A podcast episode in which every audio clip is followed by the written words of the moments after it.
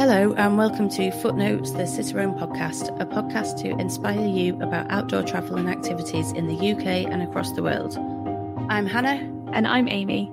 Thank you for joining us for the latest episode, which this week features the highlights of one of our Cicerone live events that we ran during 2020 lockdown as a way to inspire our outdoor community for a time when we can travel again. This particular live event was all about trekking in Tajikistan and the Pamir Trail with Cicerone author Jan Bakker, who is the author of Cicerone's guidebook to trekking in Tajikistan. Jan Bakker was born in a village below sea level in the northwest of the Netherlands. He saw his first mountain at age 15 and was instantly sold. Jan is a jack of all trades as far as outdoor adventures are concerned. He worked as an outdoor instructor in Belgium, managed an environmental charity called Respect the Mountains, and sold woolly hats to outdoor stores in Scotland. More recently, he co founded the very first mountain film festival in Tunisia and has been leading pioneering mountain expeditions in Tajikistan, the Afghan Wakhan Corridor, and Iraqi Kurdistan. He has written articles about his adventures for Sidetracked, Trek and Mountain magazine, and Adventure Travel magazine, as you're going to hear, Jan is a real expert in trekking in this country, which is the third highest on Earth, which I had no idea about. It didn't occur to me that it's that high up. Or that mountainous. It's yes. incredibly mountainous. I was really surprised by that. Yeah, and um, in the event, Jan was showing us lots of really brilliant maps and photos and that sort of thing. So if you are interested in watching the whole event, you can go to the Cicerone website, www.cicerone.co.uk, and you can find the video recording of the event and see all of his brilliant photos and yeah, see exactly how mountainous it is. And it's well worth doing that actually, because until we published the guidebook about trekking in Tajikistan, I just thought Tajikistan sounded quite dull. And I was amazed to see how beautiful it is. So it is really worth uh, looking at Jan's photographs. And Jan has also, because he takes such brilliant photography, and he has done a photo gallery for us on the Cicerone website in um, Cicerone Extra. So you can go and look at that as well if you want to be inspired. The thing that I was amazed by is how beautiful the lakes are with that really brilliant blue colour to it, and then the mountainous peaks behind that. I just think they're absolutely beautiful. Because you might expect Tajikistan to be dry and deserty, but actually there's a huge variation in the sorts of landscape that you see there. So we spoke to Jan about the practicalities of trekking in this remote area, um, such as water, staying in homestays, um, how to stay safe in Tajikistan with it being so remote, and he also gave us some beautiful descriptions of the country, culture, and the landscape. Jan also shared his vision for his latest project, the Pamir Trail, which is a thousand kilometer route across Tajikistan. So it was really exciting to hear about that, and you can find out how to support him on that endeavor towards the end of this episode. Welcome to Jan, um, who is joining us today from Uganda. Um, hi, Jan. Good evening. Good evening. Good evening. So, if we yeah run into any technical issues, I think it might be a combination of Cumbrian thunderstorms that we've been having over the past few days, and uh, potentially the Ugandan internet. Yes, so far so good. so I thought it'd be a really great chance for you to introduce the area and take our audience through an introduction to Tajikistan and the culture and the area.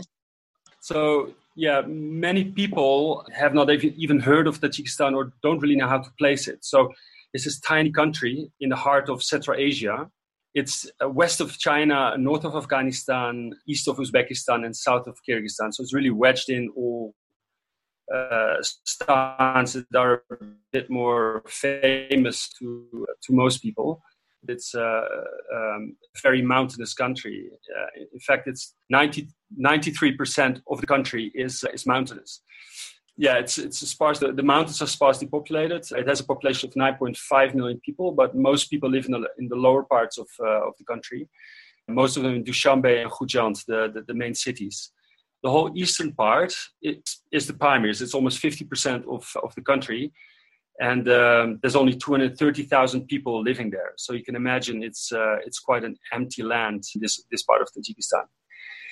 But not many people know that it's it's actually the third highest country in the world. So you've got Bhutan and Nepal, and just behind it is uh, is Tajikistan with uh, an average of 3,100 meters. It's quite unbelievable, especially for me coming from below sea level. So yeah, it's, there's mountains wherever you go essentially, and even where it's uh, not considered mountainous, yeah, it's a true paradise for for for, for outdoor and mountain tourists. Size wise, yeah, you can compare it. It's slightly smaller than Wales and England combined. So it's actually it's not that that big. Although travel times, as you can imagine, it takes a lot longer to go from A to B because the, the roads are not always in a, a perfect condition. so landscape wise, in the, the guidebook in trekking in Tajikistan, we divided the, the, the mountain areas in the northern ranges and, and the Pamirs. So I'll start to t- talk a little bit about the northern ranges. Um, this is the Fan Mountains, probably the most popular part for trekkers in Tajikistan because it's close to Dushanbe. It's two and a half, three hour drive. And it's a really stunning, compact mountain area with lots of pathways. It's quite a, quite a few people roaming these uh, these mountains, local people, shepherds. But it's all very steep, lots of steep passes really big mountains, over 5,000 meters. And it's, yeah, it's a very accessible place to, to visit. And you can see this lake down here, brilliant lakes. Even the glaciers go to quite low. So you can walk to the snout of a glacier at three and a half thousand meters. And if you go further east, it becomes a lot greener, lots of um, precipitation and yeah, it's it's a bit like the Alps, but maybe 500 years ago. So it's really yeah, without the gondolas and waymarks, and but it looks a lot like the Alps. It's also similar altitude, all around 1,000 meters. The height is just over 5,000, so a little bit higher than Mont Blanc. Uh, and also here there's a network of trails, uh, which is ideal for hiking. And if you go further south to the Pamirs, there's also quite a depth in landscapes. The Zarwa which is a lake at 4,500. It's that's an area with a lots of mountain lakes. Every night you can camp on a different lake, and it's quite stunning. Very lush, very lots of glaciers, lots of water. The valleys are very green as well, and and no hardly any people. You can just trek there and not meeting anyone for days. And finally, this photo was taken right on the edge of the Murghab Plateau. So that's a high altitude desert. It's a lot drier, as you can see, more flattened out, but everything is above 3,500 meters and the peaks in the distance um, probably over 5,000 meters. So it's a very harsh landscape, lots of wind as well, a lot harder to trek in. Finding water is also a challenge finally, this landscape you can only find in the the, the heart of the Pamirs, yeah, where the, the, proper high mountains are. So in the background is the highest mountain in Tajikistan, uh, Ismail Somoni, 7,495 meters, taken from about 6,500.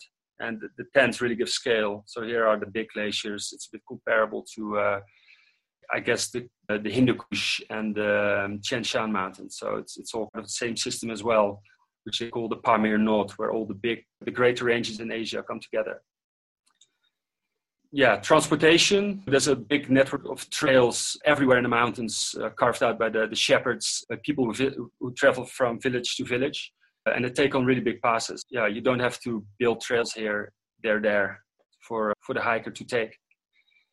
And but yeah, the, the mountains are not empty. You will meet quite a few people. You will get invited by these people in their homes, their temporary summer homes. So in the winter, it's too cold to live up there. So they, yeah, they offer you tea or a bowl of yogurt, uh, fresh bread.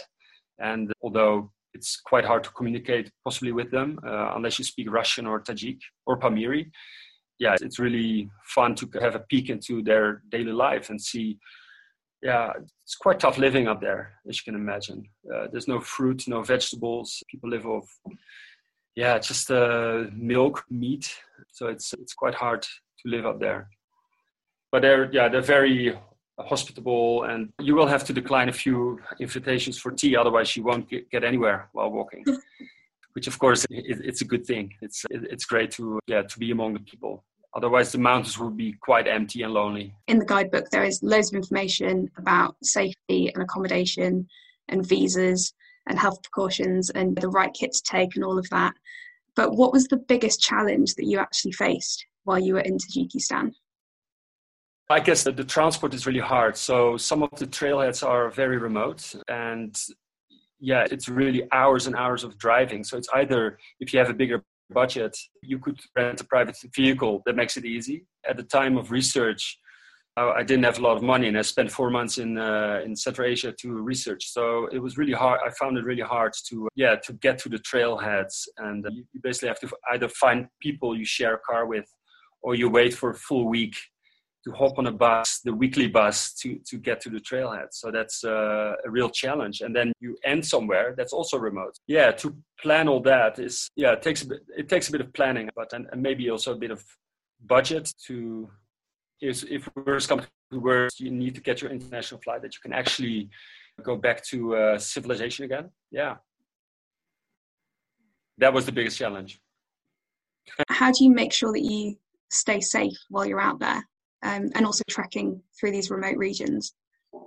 Yeah, so generally, I would say it's very safe to trek in these mountains. The, the, the, people are very welcoming, and if you're in trouble, they, they will help you. And even if you're not in trouble, they still try to help you, and sometimes wonder what, what you're doing there.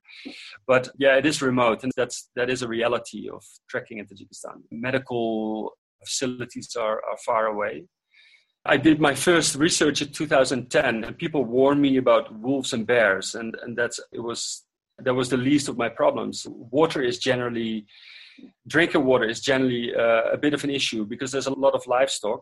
And my personal philosophy is being healthy is being able to take care of yourself. And if you have, if you get sick, you, you could be in a, a bad place. I think map reading is an essential skill, knowing how to use a map because you're far away from any phone reception. And the weather is generally a lot better than in Scotland too. Yeah, if you can make it in Scotland, you'll be fine in Tajikistan, I would say. Also, one thing I would mention is that trails can be quite treacherous because in, in springtime, there's quite a few landslides, uh, avalanches, and they can take out a path. I would say always go for your own judgment and uh, make sure you know you're okay with uh, uh going into this treacherous section of, of trail. If it's yes. more treacherous in the springtime, when is the best time to actually go? That's a good question. It, it's actually more treacherous in springtime because then you've got all the snow melt. Rivers are the river levels are very high, so crossing a river would be quite challenging. Bridges may, may have been taken out, and as such, landslides occur quite often yeah, that makes it uh, quite a, a, hard time to go. So I would say the second half of June until September, maybe even October, could be uh, is the best time. I think September is the best month to go because it's quite empty. The rivers are low. Uh, passes are snow free. It doesn't seem like the sort of place that you want to go solo trekking. That's what I did the first four months, and it's, it was it? actually yeah. And in some parts of the mountains, you're not alone in the sense that you meet a lot of local people. But when you go along, of course, you need to plan it really well. It, it's all about planning because there's no shops around the corner. You need to plan your food, but you can't take too much, obviously, because you need to carry everything yourself. And it's sustained hiking at high altitude, crossing some passes, maybe bad terrain. I think if you plan it, yeah, you it's a delight actually. If you're interested in discovering Tajikistan yourself, head over to the Cicerone website where you can get 25% discount off the guidebook. Type in Pamir25 with a capital P at the checkout. We hope you enjoy reading the guidebook and discovering Tajikistan. You co authored the guidebook with Christine Oriel. She's the co director of an organisation called Women Rocking Pamirs, which trains women up to be trekking guides and encourages women to go trekking in Tajikistan. Do you think, as a woman, it's necessary to be part of a group like that to go to Tajikistan, or can you do it? I guess there's no doubt Tajikistan can be a challenging place for uh, for uh, solo woman to travel. It's quite a conservative country, and I think, but I think Christine's organization, it's an amazing initiative, and it also empowers women to become guides. And I think, yeah, breaking that that gender bias, I think it's a it's a wonderful initiative, and it's quite successful. Necessary? I don't think it's necessary. There are quite a few reputable local trekking companies. And they either have men or f- male or female guides, and and in, in both ways, it's uh, you can trust them to take a women, either solo or a, a group of women, uh, safely through the mountains. Maybe as a, a wider question, then, do you think you talked about like how difficult it can be to plan this sort of trip? And I imagine for your first four month trip, you didn't go with a tour operator. But would you suggest that people do that? Uh, yeah, it, it opens quite a few doors. Also, the language is, is quite a barrier. And if you want to know more about the way people live, what people are uh, doing in the mountains, how they live in wintertime, obviously that's it's quite an it opens a conversation with the, the locals. Also, it's as as I said before, the terrain can be quite treacherous, and the local guides, the local companies, they know where the where a bridge has been washed away or where a, a, part of the trail has disappeared. The local economy benefits from people who are hiring porters and and guides and cooks. So I, I would always encourage for a, a, better experience and to yeah to boost the local economy to to hire a, a local team and it's good fun. yeah, and that kind of sense of supporting the local economy is something that you're really pushing to do with the Pamir Trail, isn't it? Which we're going to talk about, I guess, shortly, actually. But yeah, in terms of supporting the local community as well, they seem like a very hospitable people, and that you might have opportunity to have a kind of homestay. Could you explain how that works and how that benefits the locals? To sleep in various places in very remote parts of the Pamirs, but also to yeah to generate extra income, tour, tourism income for remote places because obviously hard cash is, is very welcome in these places where cash is not really available. People live off agriculture, and, and if something breaks, then it's often a big problem. I think it's homestays is a perfect way to introduce the tourists to, to show the way of living in the mountains, and they benefit from it by just earning money essentially. Inside you can see it's warm. They always have a like a, a heater going, drinking local drinking local tea, sometimes uh, yak butter tea, because uh, yaks are, are, quite common in this area, uh, just like in Tibet. And uh, yeah, enjoy enjoying local food as well. you basically sleep with a whole. There's there's one area where where the guests stay, so you might be sharing it with with a bunch of other people. But yeah, you can share stories, and uh, I think it adds to the experience. And then yeah, sometimes when you're stuck for accommodation and people notice, they, they will take you in yeah, the hospitality is really in their DNA. And if they see you're, it's late in the day, you have no place to stay, you probably have no tent with you, they will invite you in uh, first for tea, and then they ask you whether you want to stay. And before it, you you spend the night in somebody's home, which is quite unimaginable in many places where we are from. And even if you pay for it, it's very cheap. You, you get dinner, breakfast, and, and a night stay for 15 to $20 per person and then you can really experience what you, you can see what people's life is about. And I guess if you stay with a family or a community and it's not a kind of formal homestay, is it good practice to leave something for them as way of thanks? They will refuse offer, but yeah, it's you have to make find a way to. What we always did was we just left it in a corner so they would find it, because they they will refuse. You ask three times, they still refuse, or you give it to the oldest child just to uh, leave the equivalent basically of what, what you would pay at a homestay, so about 15 $20. Yeah.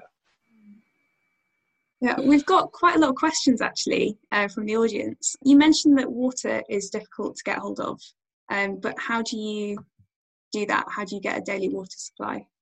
when you're out in the yeah just make sure you do follow rivers quite a lot in the east eastern uh, pamirs it's uh, it's quite hard but like in the central pamirs and also in the Fan mountains it's quite easy to find wa- uh, water the only thing is that obviously where there's a lot of people with livestock uh, the water will probably be contaminated so you need to purify it or filter it in order to to make sure it's safe because quite a few people i know have become sick just just because of the water we're going to talk Next, about the Pamir Trail. This has been something that you've been thinking about through lockdown.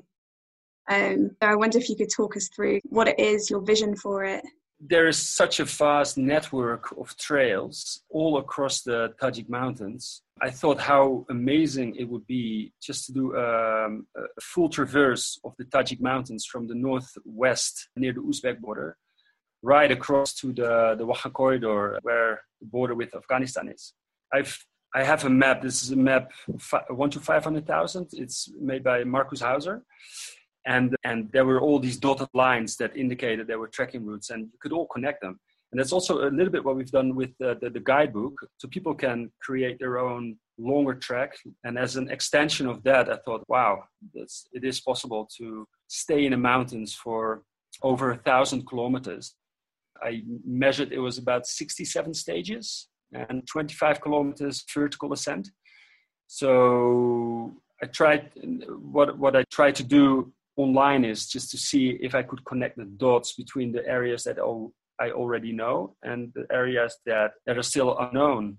And uh, it might it's a bit of a challenge, but it's not as hard as you would think it is. And uh, the reason why also why I wanted to have a branded trail is that you've got track, trekking routes like Everest Base Camp and even the Great Himalaya Trail, the Jordan Trail. So there's so many branded trails that get a lot of attention. And for Tajikistan, although we have the book, it's still lots of areas in the Tajik mountains miss out on, uh, on, on, on, the tourism dollar. Yeah, I thought, how great would it be if you create a trail that runs along a lot of homestays and places where there's potential for homestays and, and create business and employment opportunities for guides, cooks, people with pack animals, because it is possible. Uh, you, you can make this fantastic long distance trail that that could benefit the local economy as well. It's going through really high altitude terrain, but there are there should be trails. I still need to find out a few research a few areas, but I'm sure we can we can forge a way through through the mountains there. I'm in touch with what I'm trying to do now is find uh, trail experts who can fill in the blanks on the map for me. We have through the book research, we already mapped tw- 29 stages, primarily in the central and southern Pamirs and in the, um, the eastern part of the Zarafshan range, which is at the left top. But the northern Pamirs and the eastern part of the Zarafshan range is still quite a, yeah, an unknown area for myself. But I'm in touch with a few trail experts who have lived in Tajikistan and they they they know the place much better than me. So I'm, I I intend to work with others to make this amazing trail happening. I'm not, I, I, don't know everything. And I also have a family. I live in Kampala. I have a family here, so I can't just go away uh, for another four months. Uh, so yeah, I'm looking for people to work with. And also I'm, I'm looking for some funding because it, it's remote. And with that lack of time, I probably need to invest in some, in hiring a private vehicle. I also want to employ local guides to also give them a taster what it's like to guide foreign tourists around in their mountains and, and maybe they will get inspired and think of it as a potential job. Yeah, at the moment I claimed pamirtrail.org and that, that's going to be the platform I want to share my about the project and, and inspire people to try and do it, uh, the early adopters. So the, the biggest challenge at the moment, is it that northern and eastern section yeah, that's the biggest challenge. So next year, here I am again. So ne- next year, I'm. I hope I can guide the trip that was I was supposed to guide this year in the southern Pamirs, and I will extend my trip and try to go to the northern Pamirs, hook up with some local trail experts, and and see if we can uh, find an interesting route that, yeah, that goes along the villages that deserve some some more some more traffic from tourists. Yeah, quite exciting.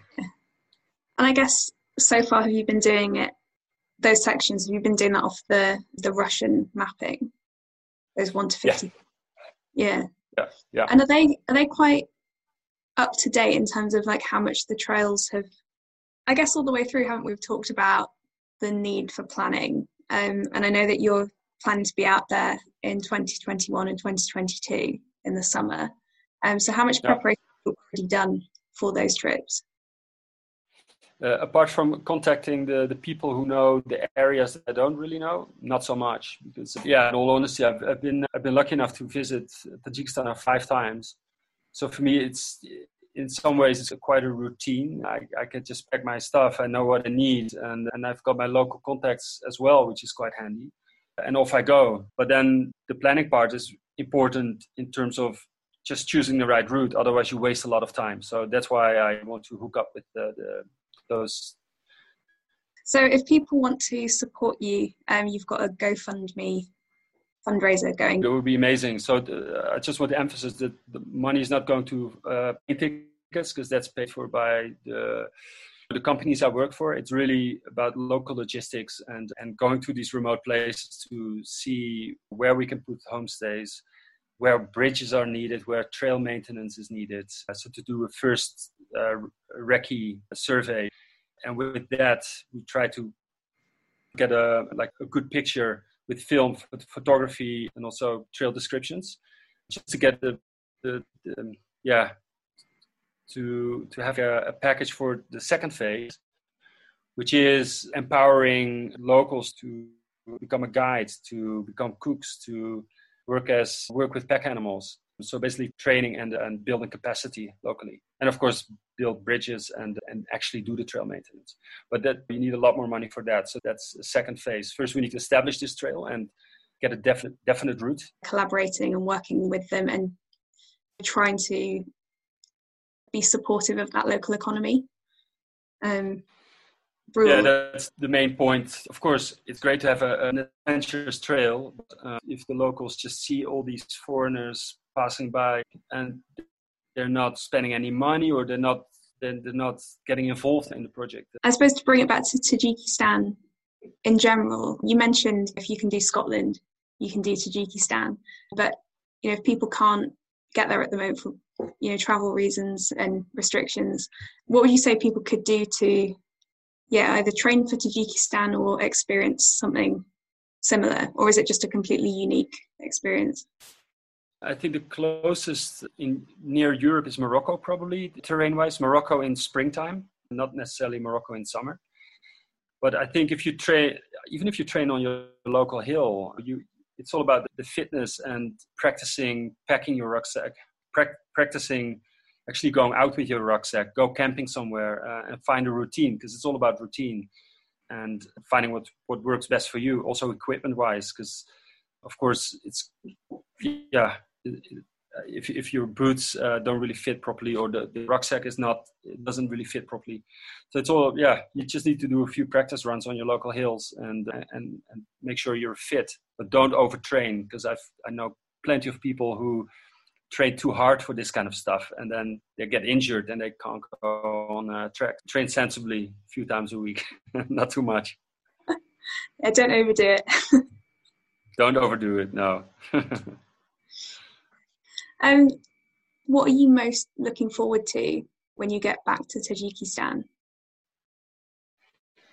I guess just waking up in my tent, opening the tent, seeing a fantastic mountain landscape with nobody around that's what I'm looking forward to.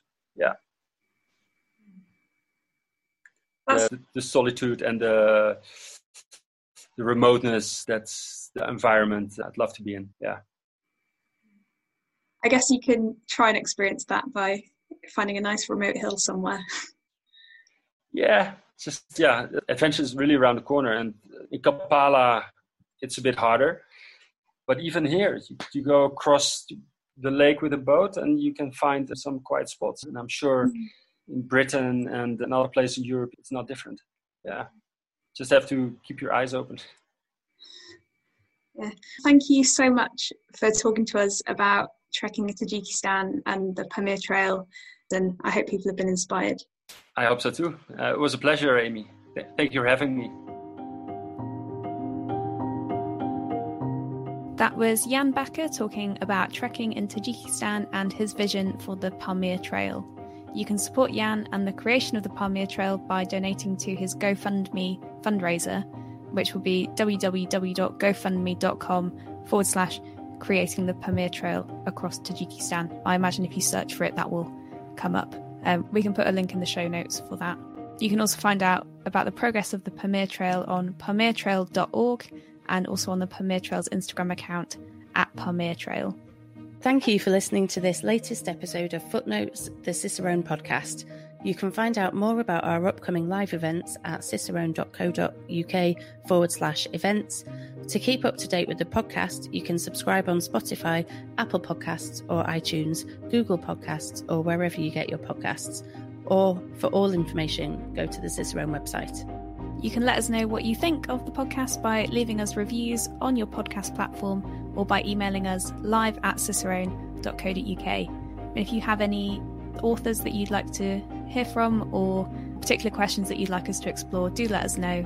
In the meantime, you can keep up with all things Cicerone by going to the Cicerone website where we have over a thousand articles. Um, you can check out our full range of guidebook titles there and also sign up to our newsletter. You can search for at Cicerone Press on Facebook, Twitter, or Instagram, and you can also join our Facebook community, Cicerone Connect, to connect with other outdoor enthusiasts. We hope you enjoy listening to Footnotes, the Cicerone podcast, and that you are inspired to set out and explore the outdoors. We'll see you next time.